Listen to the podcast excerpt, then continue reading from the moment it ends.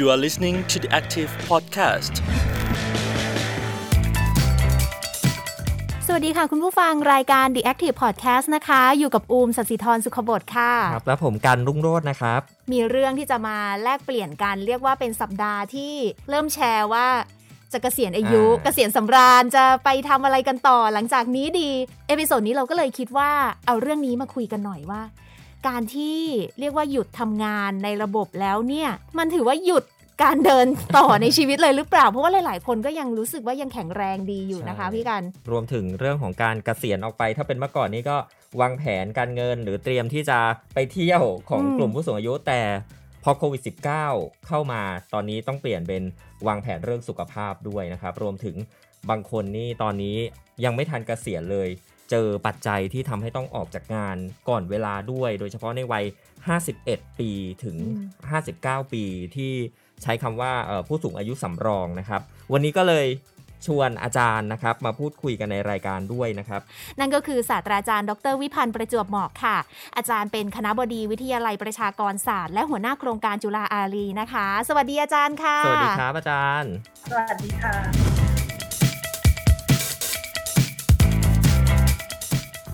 หลายคนเกษียณไปแล้วเนี่ยก็เตรียมที่จะวางแผนชีวิตในรูปแบบต่างๆ กันไป แต่โควิด -19 เนี่ยครับอาจารย์ส่วนตัวอาจารย์มองว่าปัจจัยของโควิด -19 เนี่ยมันเปลี่ยนแปลงในเรื่องของการวางแผนชีวิตในกลุ่มของวัยเกษียณไปเลยไหมฮะวัยเกษียณเนี่ยมันก็จะมีทั้งสองกลุ่มนะ กลุ่มหนึ่งที่เป็นแรงงานในระบบใช่ไหมคะ กลุ่มนั้นก็อาจจะยังพอมีเงินเป็นก้อน หรือมีบำนาญนะคะ หรือว่ามีส่วนที่ได้มาจากประกันสังคมหรืออะไรแบบนี้นะคะ แต่ในขณะที่อีกกลุ่มหนึ่งนี่ก็เป็นเอ่อแรงงานนอกระบบแทบเรียกว่าจะไม่มีหลักประกันอะไรเลยอะค่ะก็ต้องหาเช้ากินข้ามกันต่อไป จริงๆแล้วน่าจะกระทบมาก่อนโควิดแล้วค่ะ เรื่องของการเปลี่ยนผ่านทางเทคโนโลยีนวัตกรรมแบบดิจิทัลเนี่ยมันทำให้ลักษณะของงานก็เปลี่ยนนะคะ ความต้องการเอ่อจ้างงานก็เปลี่ยนนะคะ เพราะฉะนั้น กลุ่มที่กลายเป็นกลุ่มเสี่ยงหรือกลุ่มเปราะบางในการเปลี่ยนตรงนั้นเนี่ยค่ะก็คือกลุ่มคนที่เริ่มตั้งแต่แรงงานในวัยปลายๆแล้วล่ะค่ะอืมแล้วก็กลุ่มผู้สูงอายุด้วยเพราะว่าการที่เอาเทคโนโลยีนวัตกรรมต่างๆ เข้ามาเนี่ยในขณะที่เรายังไม่ได้ปรับ ทักษะหรือเพิ่มพูนทักษะให้กับกลุ่มแรงงานของเราในวัยกลายเนี่ยก็จะทำให้เขาปรับตัวได้ยาก ทีนี้มาเหมือนกับว่าซ้ำเติมไปอีกในช่วงของโควิดเนี่ยค่ะก็คือกลุ่มผู้สูงอายุเองเนี่ยก็จะออกไปไหนมาไหนไปทำงานอะไรต่างๆเนี่ยก็ก็ลำบากขึ้นเพราะมันมีความเสี่ยงในการจะติด โรคต่างๆเนี่ยนะคะได้ได้ง่ายกว่ากลุ่มอื่นๆนะคะ ถ้าดูตรงนี้แล้วเนี่ยถ้าเรามองในภาพของคนไทยเองเนี่ยก็จะไม่ได้มีเงินออมมากมายอยู่แล้ว ไม่ได้มีหลักประกันทางเศรษฐกิจที่มั่นคงอยู่แล้ว แล้วยิ่งรุ่นหลังๆนะคะ ยิ่งมีลูกน้อยลงไปอีกนะคะ รุ่นที่กำลังจะเคลื่อนเข้ามาเป็นผู้สูงอายุมันการที่จะหวังให้ลูกเป็นที่พึ่งเรื่องการเงินอย่างเดิมก็ลำบากมันก็กลายเป็นว่าก็ต้องทำงานนานขึ้นนะคะ ก็จะเห็นว่ามีผู้สูงอายุส่วนหนึ่งเนี่ยก็ต้องพยายามที่จะให้ตัวเองเนี่ย อยู่รอดต่อไปได้ด้วยการทำงาน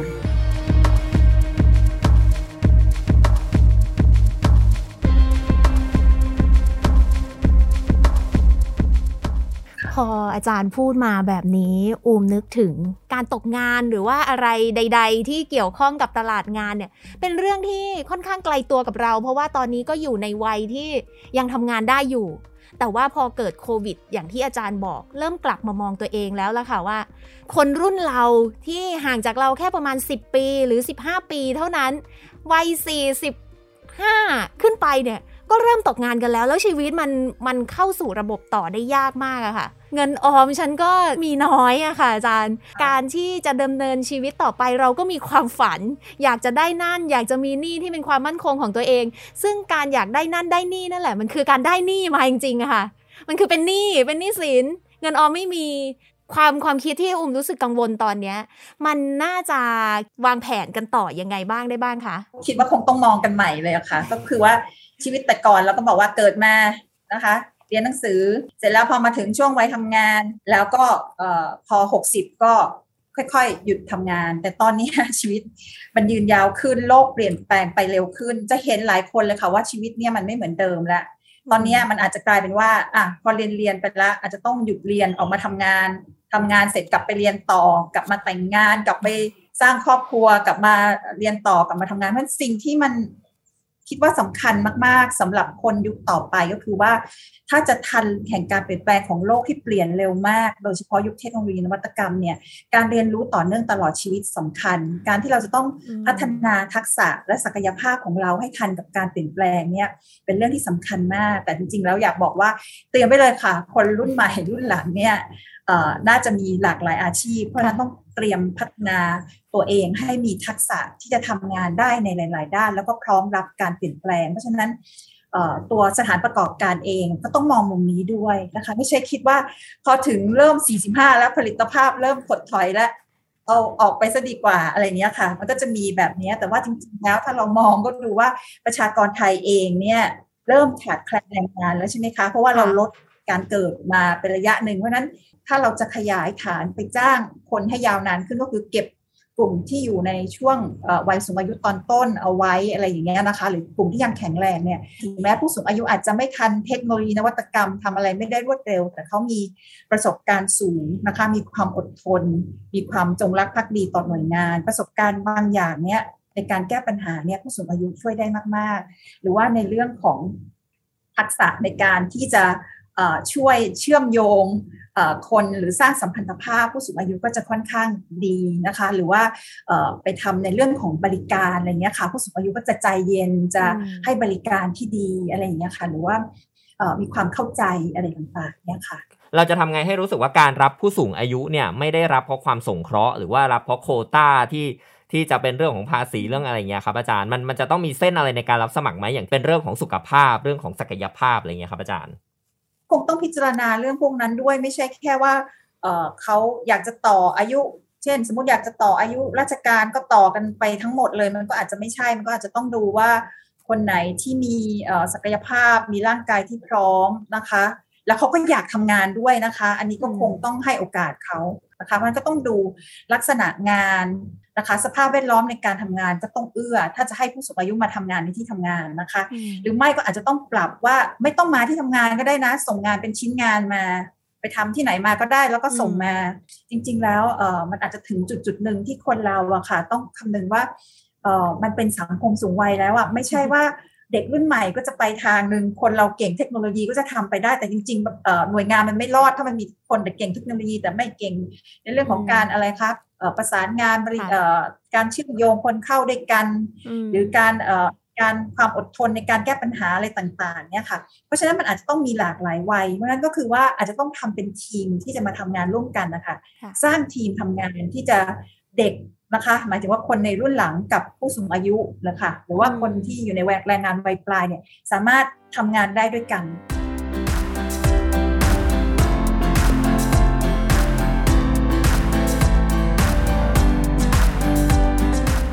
สถานการณ์มันเป็นตัวที่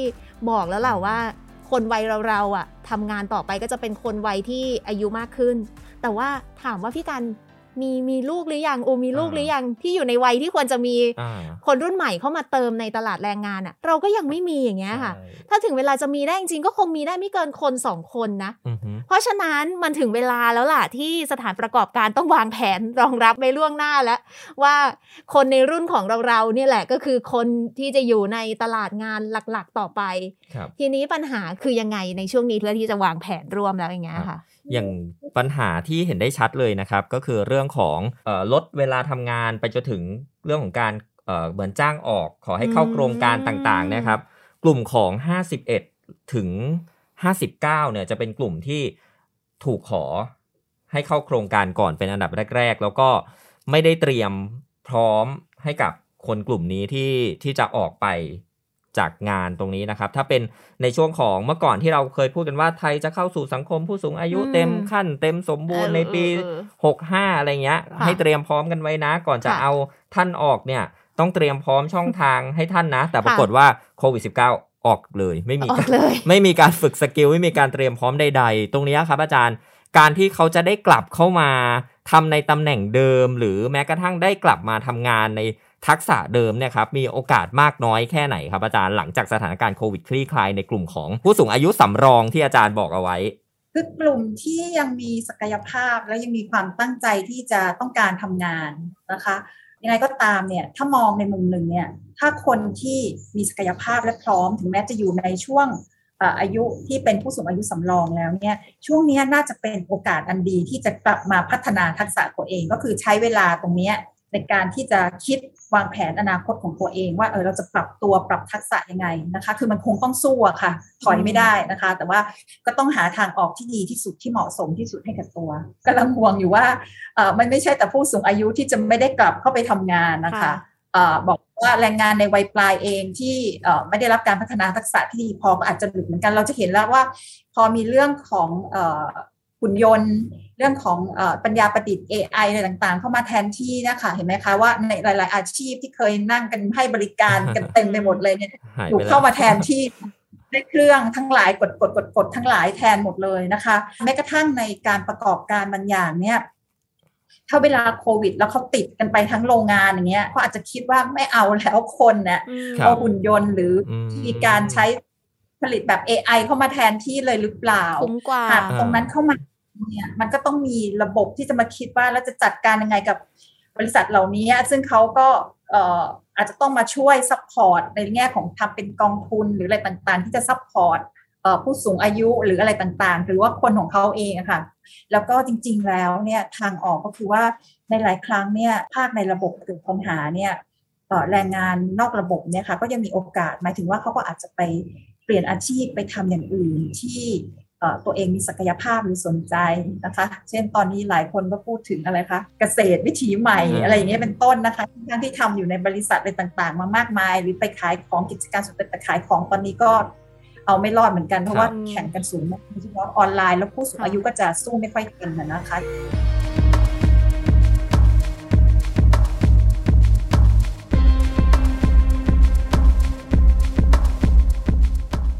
กลุ่มของผู้สูงวัยที่เกษียณในภาคของเอกชนนั่นเนี่ยครับงานวิจัยบอกว่าผู้สูงอายุในประเทศไทยปี 63 เนี่ยประมาณ 11 ล้านคนเนี่ยร้อยละ 40 ยังเป็นหัวหน้าครอบครัวอยู่เลยอืมตรงเนี้ยครับถ้าตกงานขึ้นมานะครับมุมหนึ่งก็คือแน่นอนว่ามันส่งผลกระทบในภาคครัวเรือนเลยเนาะไม่ใช่แค่ตัวค่ะของผู้สูงอายุอย่างเดียว ตัวเองเนี่ยก็หวังว่าจะพึ่งสวัสดิการอืมเงินเยียวยาต่างๆ ในมุมของอาจารย์เองสวัสดิการบ้านเรานี่ มันเพียงพอที่จะเลี้ยงชีวิตของผู้สูงอายุในบ้านเราหรืออย่างนะอาจารย์เอ่อในภาคของภาคเอกชนเองก็จะมีประกันสังคมใช่ไหมคะ กับอืมเรื่องของเออกองทุนสำรองเลี้ยงชีพที่ที่บางอันทำให้ ก็จะเป็นบางอันก็เป็นเงินก้อนออกมาค่ะคนเราอะค่ะ ตอนหลังนี่จะมีอายุยืนยาวขึ้นเรื่อยๆ ก็ถามว่าตั้งแต่ 55 ถึง 80 เนี่ยเอ่อเงินก้อนที่ได้มาเนี่ย พออยู่ได้ไหม มันก็ต้องบริหารจัดการให้เป็นนะคะ แล้วเกิดตรงคล้ายๆ มีติดเตียงขึ้นมาเนี่ยค่ะ อย่างง่าย ๆ ในติดเตียงในกรทมอย่างเงี้ยค่ะ เคยคำนวณเล่นๆสำหรับคนที่ติดเตียงแล้วต้องมี ผู้ดูแลอยู่ที่บ้านมีอะไรต่างๆ เนี่ยก็ใช้เดือนหนึ่งตกเนี่ยเฉลี่ยประมาณ 50,000 บาทต่อเดือนนะคะโอ้เพราะว่าระบบของบำนาญของเราเองก็ยังไม่ได้ครอบคลุมอย่างทั่วถึงในทุกค่ะกลุ่มประชากร ทีนี้อาจารย์พูดถึงบ่อยๆ เมื่อกี้ที่พูดถึงว่าเราจะต้องมีทักษะ อุ้มเริ่มคิดแล้วแหละว่าจำเป็นแล้วเราจำเป็นที่จะต้องมีต้องแล้วรู้ไว้แล้วด้วยแล้วอย่างเทรนด์ทักษะ ที่ควรจะมีสำหรับการทำงานในอนาคตอันใกล้นี้ อาจารย์มองว่าคนที่อยู่ในวัยแรงงานตอนปลาย รวมถึงแรงงานวัยเกษียณที่ยังสามารถทำงานได้อยู่อย่างเงี้ยค่ะ ทักษะที่ควรมีอาจารย์แนะนำได้ไหมคะ ว่าควรจะมีอะไรบ้างอะค่ะและแน่นอนที่มันมาแน่ๆก็คือพวกทักษะพวกที่เกี่ยวกับเทคโนโลยีนวัตกรรมนะคะ แค่ตอนนี้กดขอฉีดวัคซีนอย่างเงี้ย ผู้สูงอายุยังทำยาก เพราะฉะนั้นมันมีช่องว่างอยู่ตรงเนี้ยค่ะค่ะ ในเรื่องของเอ่อความรอบรู้เกี่ยวกับเทคโนโลยีนวัตกรรม ความรอบรู้เกี่ยวกับการใช้คอมพิวเตอร์อินเทอร์เน็ตอะไรพวกเนี้ยนะคะ อันเนี้ยก็ก็ก็ควรจะเรียนรู้ไว้เพราะโลกมันไปในทิศนี้นะคะ แล้วเราถ้าเราอยากจะได้ข้อมูลอะไรต่างๆ ก็ต้อง ต้องมาตรงนี้นะคะ อันนี้ก็ต้องอืมรู้วิธีใช้แล้วก็ต้องที่สำคัญก็คือ รู้ทันโลกแต่ไม่หลงโลกด้วย หมายถึงว่ากระแสโลกเนี่ยค่ะ ไปเร็วมาก แล้วก็นวัตกรรมก็ไปเร็วมาก ข้อมูลข่าวสารก็เยอะมากเอ่อเพราะฉะนั้นคนที่จะเป็นผู้สูงอายุเอง นอกจากจะใช้เครื่องมือเหล่านี้เป็นแล้วก็ต้องรู้จักที่จะเอ่อรู้ทันเท่าทันสื่อพวกนี้ด้วยอะค่ะค่ะ เพราะไม่อย่างนั้นก็จะเป็นกลุ่มที่เสี่ยงที่จะถูกเอ่อ ล่อลวงได้ง่ายอีกเช่นกัน อันนี้ก็เป็นทักษะชีวิตที่สำคัญนะคะ แล้วก็เรื่องของอการทักษะอื่น ๆ ในเชิงอาชีพก็สำคัญ แต่ว่าอันนี้มันต้องเลือกตามที่เราชอบและตามความถนัดนะคะนี่คงบอกยากว่าใครชอบอะไรอย่างไรมันคงบอกอุ้ยให้ไปทำเอ่อ การเกษตรทั้งชีวิตมาไม่เคยเลยนั่งแต่โต๊ะทำงานจะไปทำอะไรอย่างเงี้ยนะคะค่ะแต่ว่าบางคนเขาบอกว่าได้เขาชอบนี่อืมเขาชอบทำสวนปลูกต้นไม้อยู่แล้ว อะไรเงี้ยเป็นเอ่องานอดิเรกอยู่แล้วเขาก็จะปรับง่ายขึ้นแต่ว่าอะไรต่างๆเนี่ยมันก็คงจะเป็นเกษตรวิถีใหม่ที่มีเรื่องของเทคโนโลยีนวัตกรรมเข้ามาเกี่ยวข้องด้วยนะคะเอ่อเรื่องของเอ่อค่ะรวมทั้งอาจจะต้องมีเอ่อ ตลาดออนลงออนไลน์เข้ามาเกี่ยวข้องอะไรอย่างเงี้ยค่ะซึ่งซึ่งตรงนี้ก็ต้องต้องรู้ให้ทันถ้าเราสนใจนะคะ อันนี้ก็เป็นเรื่องของการใฝ่รู้ที่แต่ละคนจะต้องเลือกเอาเองบอกค่ะยากนะคะ หรือว่าบางคนก็อาจจะสนใจว่าโลกมันกำลังจะเชื่อมโยงเป็นเอ่อกระแสโลกมาแรง แล้วก็แบบเชื่อมโยงกันทั้งหมดเลยอะไรต่างๆ มันก็สื่อสารด้วยภาษาต่างประเทศมากขึ้นอะไรเงี้ยค่ะ ก็อาจจะต้องรู้เรื่องของภาษาต่างประเทศในในอนาคตมเอ่ออาจจะไม่ได้คิดแค่เอ่อภาษาอังกฤษนะคะค่ะภาษาต่างๆ อาเซียนเนี่ยก็อาจจะสำคัญด้วยนะคะอืมเราอาจจะสังเกตว่าในประเทศเพื่อนบ้านเราหลายประเทศเนี่ยเขามาเรียนในประเทศไทยนะคะอืมแล้วเขาก็ใช้ภาษาไทยได้อย่างดีเลย แต่คนไทยเราอะค่ะเอ่อถ้าไม่ค่อยอยากสนใจอยากเรียนรู้ภาษาเขาเท่าไหร่ถ้าสมมติท่านอยากจะไปทำมาค้าขายกับประเทศเพื่อนบ้านหรือทำอะไรเงี้ย แต่ท่านพูดภาษาเขาไม่ได้ไม่เข้าใจภาษาเขาเนี่ยก็ก็เสียเปรียบเหมือนกัน อันนี้ก็อาจจะเป็นอีกเรื่องหนึ่งนะคะ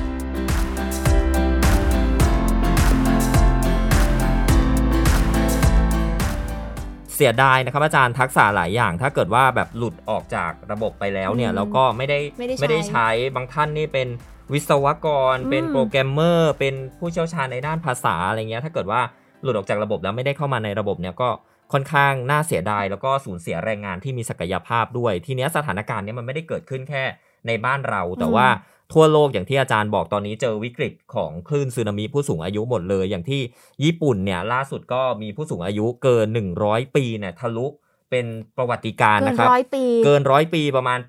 86,500เขาคนแข็งแรงกันมากเลย ใช่ แต่ว่าเขาบอกว่าญี่ปุ่นเนี่ยก็ค่อนข้างที่จะผู้สูงอายุมีความสุข อาจารย์อาจารย์พอจะเห็นตัวอย่างของประเทศไหนไหมครับ ที่ผู้สูงอายุเนี่ยที่มีความสุขทั้งในเรื่องของเอ่ออาชีพเรื่องของสวัสดิการแล้วก็เรื่องสุขภาพนะครับอาจารย์ เคยมีการทำโดย Help Age วัดด้วยเรื่องของการมีโอกาสในการทำงาน เรื่องของสุขภาพ เรื่องของเออการมีโอกาสในพัฒการพัฒนาด้านการศึกษา การมีสภาพแวดล้อมที่เหมาะสมอะไรต่างๆ เหล่านี้นะคะเขาก็จะบอกว่าเอ่อสวิตเซอร์แลนด์เป็นประเทศที่ดีที่สุดนะคะอืมเป็นอันดับหนึ่งของโลกแต่ว่า ขณะนี้โลกมันเปลี่ยนนะคะ เป็นโควิดเนี่ยแล้วก็สังคมสูงวัยในยุโรปเนี่ยตอนนี้ไม่แน่ใจแล้วค่ะว่าผู้สูงอายุยังมีความสุขอยู่หรือเปล่านะคะ เพราะว่าเอ่ออาจจะสู้ภูฐานไม่ได้แล้วก็ได้นะคะ อันนี้ก็ต้องต้องรู้ว่าภูฐานเป็นยังไงในช่วงนี้นะคะโควิด -19 เนี่ยมันค่อนข้างเปิดแผลให้เราเห็น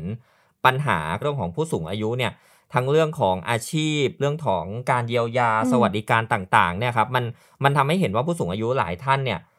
เป็นกลุ่มเปราะบางจริง ๆ โดยเฉพาะกลุ่มของอาจจะเป็นอาชีพอิสระพ่อค้าแม่ขายต่างๆ ที่ขายไม่ได้ แล้วก็หวังที่จะรอเงินผู้สูงอายุเดือนละ600 ถึง 1,000 บาทอย่างเดียวเนี่ยครับอาจารย์ ปีถึง 2 ปีเนี่ยครับมันจะเป็นโอกาสที่เราทบทวนในเรื่องของ สวัสดิการในส่วนของภาครัฐในการส่งเสริมต่างๆ ในกลุ่มผู้สูงอายุรวมถึงเรื่องของอาชีพยังไงบ้างไหมครับก็จริง ๆ แล้วที่คุยกันมาพอสมควรแล้วก็อยู่ในยุทธศาสตร์ชาติด้วยอยู่ในแผนปฏิรูปด้วยนะคะ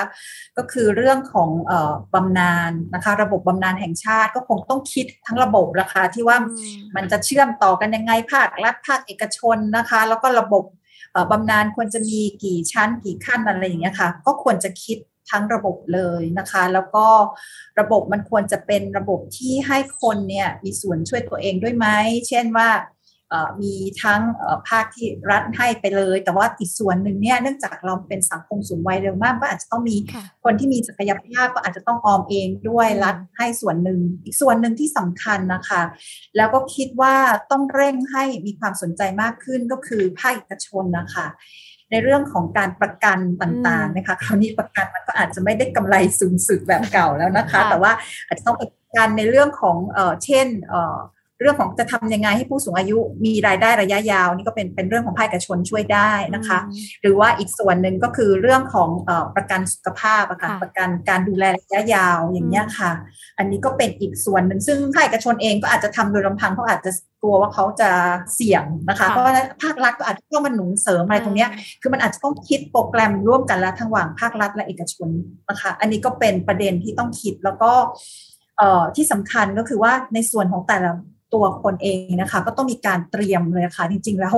มันคงต้องปลูกฝังกันตั้งแต่เด็กเลยด้วยซ้ำไปที่จะทำยังไงให้เราจัดการการเงินเป็นเนาะอืมคิดก่อนที่จะจ่าย ตอนนี้เห็นภาพชัดแล้วค่ะว่าถ้าเราทำไม่ดีเนี่ย เออเราก็จะกลายไปเป็นหนี้สิน แล้วยิ่งพอมันมีวิกฤตในช่วงชีวิตมันเกิดอะไรขึ้นได้ตลอดเวลานะคะ มันก็คืออต้องออมไม่เป็นต้องใช้จ่ายให้เป็น แล้วก็ที่สำคัญต้องรู้จักความพอดีพอเพียงอะค่ะจริงๆเราเรื่องนี้กลายเป็นประเด็นใหญ่มากๆเลยคือ คือถ้าเราฟุ้งเฟ้อไปเรื่อยๆ แบบเนี้ยหาเท่าไหร่ก็ไม่พออืมแล้วมันก็ไม่พอดีไม่พอเพียง อันเนี้ยอาจจะต้องกลับมาคิดกันใหม่จริงๆ ว่าพอดีพอเหมาะของเราเนี่ยคืออะไรแล้วเราก็ต้องบริหารจัดการให้ได้โดยโดยใช้เหตุผล อันนี้ก็จะเป็นภูมิคุ้มกันที่ดีตลอดชีวิตเลยอะค่ะ เพราะว่าตอนนี้ของเราเนี่ยสังเกตก็คือว่าปืดปืดรุดปืดหรือมีอะไรก็ใช้ก่อนนะคะใช้ก่อนที่แล้วก็เอาไปเป็นไรเราเป็นหนี้ไปเพราะที่เห็นตอนเนี้ยเออเวลาเราเก็บข้อมูลมาห่วงมากเลยค่ะ เป็นหนี้กันไปจนเรียกว่าจนตายเลยค่ะอืมแล้วก็กู้กันอย่างเงี้ยก็ค่ะจะสงสาร เพราะฉะนั้นเวลาที่เกิดวิกฤตเศรษฐกิจอะไรถ้าเรายังไม่มีระบบรองรับที่ดีเนี่ย เวลาเกิดวิกฤตอะไรต่างๆ คือเนี่ยสังเกตโดยเฉพาะวิกฤตเศรษฐกิจในระยะหลังๆเนี่ยนะคะเอ่อที่ผ่านมาเนี่ยก็จะเห็นว่ากลุ่มที่ฟื้นตัวยากเมื่อก่อนมันจะเป็นวัยเด็กนะคะ แต่ค่ะตอนนี้กลุ่มที่ฟื้นตัวยากก็คือผู้สูงอายุอะค่ะอืมนะคะเขาก็ยังมีชีวิตอยู่ต่อไป แต่โอกาสในการทำงานก็น้อยโอกาสที่จะฟื้นตัวก็ช้ากว่ากลุ่มอื่นๆค่ะ อย่างเงี้ยเพราะฉะนั้นเนี่ยตรงนี้ก็เลยเป็นเป็นเรื่องว่า มันต้องมองต่อกันทั้งชีวิต แล้วก็คงต้องมีเอ่อระบบบำนาญระบบสวัสดิการสังคมอะไรต่างๆ จริงๆแล้วอีกส่วนหนึ่งที่เคยคิดก็คือว่า เวลาที่เกิดวิกฤตขึ้นเนี่ยค่ะ มันก็อาจจะต้องไม่ใช่คิดนโยบายเป็นแบบช่วยกันเป็นครั้งๆแต่มันอาจจะต้องอืมพูดถึงเรื่องของสวัสดิการครอบครัวนะคะค่ะว่าในยามที่เกิดวิกฤตขึ้นเนี่ยมันจะต้องมีเอ่อสวัสดิการอะไรขึ้นมาช่วยไหมสำหรับทั้งครอบครัวเลย เพราะว่าเวลาตอนนี้เราเห็นว่ามันไม่ใช่เฉพาะเอ่อผู้สูงอายุเท่านั้นถูกไหมคะ เอ่อเวลาอย่างเช่น เรื่องของเงินที่ผู้สูงอายุได้อย่างเบี้ยยังชีพอะไรต่างๆเนี่ยมันค่ะกลายเป็นเอ่อผู้สูงอายุต้องเลี้ยงทั้งครอบครัวด้วยด้วยเงินก้อนเนี้ยค่ะอืมเพราะว่าอืมเพราะว่าถ้าคนอื่นตกงาน แต่ว่าเรายังไม่มีเอ่อระบบอะไรที่แบบจะมารองรับเอ่อให้ชัดเจนถ้าเกิดปัญหาเหล่านี้ขึ้นอันนี้ก็เป็นเป็นเรื่องที่ต้องมาช่วยกัน แต่ก็ยังโชคดีอย่างหนึ่งที่ว่าที่มองเห็นอย่างหนึ่งก็คือคนไทยยังมีน้ำใจและมีความเอื้ออารีต่อกันนะนะคะ ก็จะมีระบบที่เข้ามาช่วยในเรื่องของปัจจัยสี่อะไรต่างๆนะคะ ตอนนี้เยอะแต่ว่า พออีกระยะหนึ่งเมื่อโรคโรคระบาดซาลงไปแล้วเนี่ยก็คงต้องมีการคิดถึงระบบการฟื้นฟู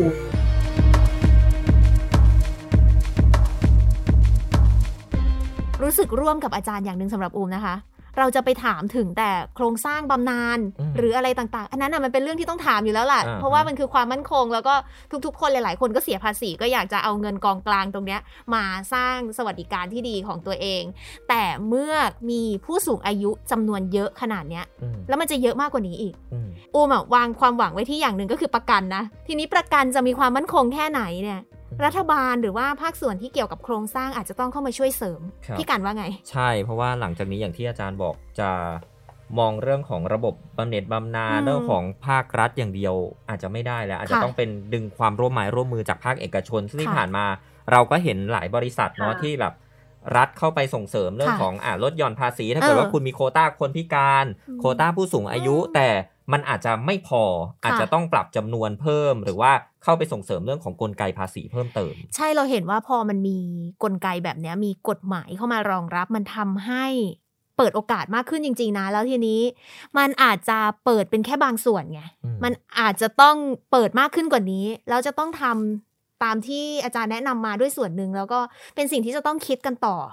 เยอะ ๆ เลยอ่าจริง ๆ ที่จะทำยังไง แล้วมันไม่ใช่แค่เรื่องที่เราพูดเสมอว่าสังคมสูงวัยไม่ใช่แค่เรื่องผู้สูงอายุมันคือเรื่องของพวกเรานี่แหละใช่แล้วก็จริง ๆ อย่างที่อาจารย์บอกว่า เราอาจจะบางครั้งเราอาจจะต้องยอมรับว่าเราอาจจะกลับไปทำในตำแหน่งเดิมไม่ได้ ซึ่งตอนนี้อย่างที่อาจารย์บอก skill หลายอย่างในในในบ้านเราเต็มไปหมดเลยค่ะเกิดอาชีพใหม่ๆ ขึ้นเต็มไปหมดอย่างค่ะผู้สูงอายุจากที่เคยใช้โทรศัพท์ไม่เป็นอ่าโควิด -19 นี่กดกันปลอเลยเพราะว่าอใช้ยู่กับเก่งบ้ากว่านเราอีกนะคะใช่ค่ะเนี่ยครับเป็น skill รวมถึงนักวิชาการก็เสนอว่าจริง ๆ แล้ว มันไม่ใช่แค่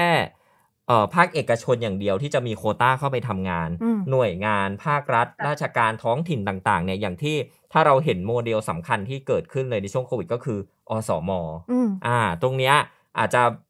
เพิ่มในส่วนของผู้สูงอายุเข้าไปค่ะไหมแต่โอเคแน่นอนแหละกลุ่มผู้สูงอายุทำอสมในช่วงนี้ น่าอาจจะจะลำบากนิดนึงอ่าแต่ว่าหลังในจากการดูแลเนี้ยตัวเองอ่าการประสานงานส่วนภาคต่างๆ ในค่ะชุมชนท้องถิ่นเนี่ยให้ผู้สูงอายุเนี่ยสามารถเข้าไปมีส่วนร่วมได้นะ อย่างที่ญี่ปุ่นเนี่ยอืมเขามีสกิลบางอย่างที่ค่ะอย่างเราไม่มีก็คือเออความเป็นผู้นำอืมการไว้เนื้อเชื่อใจค่ะการมีประสบการณ์อะอันเนี้ยให้ไปเป็นแบบเหมือนโบกธงหน้าโรงเรียนอยู่ที่อืมญี่ปุ่นอะเออมันเฮ้เป็ยนน่าภาพรักมันเป็นภาพที่น่ารักแล้วก็ เขาไม่ได้ต้องการผู้สูงอายุเท่าที่ผมสัมผัสนะค่ะเขาไม่ได้ต้องการทำงาน full time ไม่ได้ค่ะต้องการทำงาน 30 วัน เขาแค่ต้องการรู้สึกว่าให้มีเงินพอที่จะเลี้ยงตัวเองค่ะไม่ต้องไปเขาเรียกอะไรเหมือนไม่ต้องไปรอขอเงินลูกอะ่ะ ด้วยความที่อืมตัวเองเคยทำงานมาอย่างหนัก ก็ไม่อยากที่จะแบบไปแบเงินขอไอ้ยไปแบมือขอค่ะเงินลูกให้ตัวเองเนี่ยทำงาน ซึ่งการมีงานของผู้สูงอายุเนี่ย มันไปเชื่อมกับความสุขด้วยค่ะกับการทำงาน เพราะว่าช่วงของโควิด -19 มีการสำรวจอย่างที่บอกว่า นอกจากผลกระทบในเรื่องของอาชีพว่าตัวเองเนี่ยจะไม่มีเงินเลี้ยงดูตัวเอง อีกปัญหาหนึ่งก็คือเรื่องของความเครียดอืมว่าตัวเองเนี่ยจะเป็นภาระให้คนในหนัครอบเลคยรัวแหละประเด็นเนี้ยใช่ ถ้ากลไกหรืออาสาสเป็นอาสาสมัครเป็นอสมอืมหรืออะไรต่างๆ ถ้าหากว่าผู้สูงอายุมีทักษะในเรื่องของการใช้เทคโนโลยีหรืออะไรใด ๆ ก็แล้วแต่ มันไม่จำเป็นต้องเดินไปที่บ้านแล้วไง เราทำงานได้ทุกที่อย่างเงี้ยค่ะเนี่ยโควิดก็ทำให้เห็นเนาะว่า work from home อืมอ่าโอกาสมันมาแล้ว อาชีพใหม่ๆที่ที่ผู้สูงอายุถ้าเป็นวัยต้นๆทำได้เหมือนกันนะคะ ก็เห็นหลายคนก็สนใจก็คือผู้ดูแลผู้สูงอายุด้วยกันนั่นแหละค่ะ อืมอ๋อ เป็น health care อะไรพวกนี้ค่ะอาจารย์เป็นลักษณะของการที่ไปเป็นผู้บริบาลผู้สูงอายุนะคะอ่าถ้าร่างกายเขายังแข็งแรงนะคะ ก็เป็นเพื่อนกันดูแลกันอะไรเงี้ยก็เป็นอีกช่องทางหนึ่งที่ทำได้นะคะ หรือจริง ๆ แล้วเอ่ออีกกลุ่มหนึ่งที่อยากฝากอะค่ะว่าไม่ใช่แต่ภาครัฐภาคเอกชนเนี่ยเท่านั้นนะคะ แต่ว่าเอ่อในส่วนของเอ่อชุมชนนะคะหรือองค์กรปกครองส่วนท้องถิ่นเองเขาก็มีงบประมาณของเขาอยู่ส่วนหนึ่งนะคะ ถ้าถ้าช่วยดูแลผู้สูงอายุในลักษณะของเออ การที่ให้เข้ามามีส่วนร่วมในกิจกรรมทางเศรษฐกิจในชุมชนนะคะเพราะเดี๋ยวนี้ก็มีเรื่องของวิสาหกิจชุมชนอ่าอะไรต่างๆเนี่ยจริงๆแล้วผู้สูงอายุเข้าไปร่วมได้ค่ะ คือแทนจะเป็นวิสาหกิจชุมชนของคนวัยทำงานอะแต่เป็นวิสาหกิจชุมชนของคนทุกวัยครับใช่ไหมคะอย่างเช่นภูมิปัญญาอย่างเช่นเรื่องทอผ้าผู้สูงอายุอามีรู้ลายนู้นลายนี้ ถ่ายทอดได้เอาคนรุ่นใหม่ก็เอาไปทำต่ออะไรเงี้ยค่ะค่ะก็คือมันมันมันเป็นลักษณะงานผสมผสานแล้วเขาก็ไม่ต้องออกจากพื้นที่ไปไหน อันนี้ก็เป็นอีกทางหนึ่งนะคะ ที่จะช่วยจริง ๆ แล้วกำลังคิดว่าจากโควิด เนี่ยเออมันมีบทเรียนอีกอย่างหนึ่งก็คือว่าจริง ๆ แล้วเนี่ยถ้าพยายามให้แต่ละคนเนี่ยค่ะ ได้มีโอกาส เติบโตมีความก้าวหน้ามีโอกาสในการทำงานได้ในพื้นที่ในบ้านเดิมของตัวเองเนี่ยเขาก็ไม่ต้องย้ายเข้ามาอยู่ในเมือง แล้วก็วิถีชีวิตของทุกอย่างนะคะ มันน่าจะดีขึ้นคือต้องกระจายงานเข้าไปสู่ภูมิภาคสู่พื้นที่คือต้องเร่ง กระจายหรือลดความเหลื่อมล้ำในการพัฒนา ให้ลงไปสู่พื้นที่อื่นให้มากขึ้นอย่างเงี้ยค่ะแล้วคนก็อยู่ในพื้นที่เดิมของตน สามารถที่จะเอ่อใช้ชีวิตเอ่อไปจนบั้นปลายชีวิตตามที่เขาปรารถนาได้ที่นั่นก็จะมีความสุขค่ะครับอย่างที่อาจารย์บอกอันนี้ก็ต้องวัดความสามารถค่ะท้องถิ่นอ่าอืมช่วงนี้ก็กระแสเลือกตั้งท้องถิ่นกำกำลัลังงมามา อาจจะวัดกันแหละ รอเลยรอนโยบายใครจะว่ายังไงกับอ่าเรื่องนี้บ้าง เพราะว่าเป็นนโยบายที่ ผู้สูงอายุอยู่ในชุมชนก็เยอะอืมถ้าถ้ามีนโยบายดีๆ ก็มีสิทธิ์ที่จะได้คะแนนเสียงอยู่เหมือนกันนะคะครับค่ะและทั้งหมดนี้ค่ะก็เป็นเรื่องราวที่เรานำมาพูดคุยใน The Active Podcast นะคะ ว่าด้วยเรื่องสูงวัยแรงงานก็ต้องขอขอบพระคุณศาสตราจารย์ ดรวิพันธ์ประจวบเหมาะมาก ๆ เลยนะคะที่สละเวลาแล้วก็ นำประสบการณ์รวมถึงมุมมองจากการทำงานมาพูดคุยกันในวันนี้ แล้วมาพบกันใหม่ในทุกๆ สัปดาห์นะคะ สวัสดีค่ะ สวัสดีครับ สวัสดีค่ะ You are listening to the Active Podcast.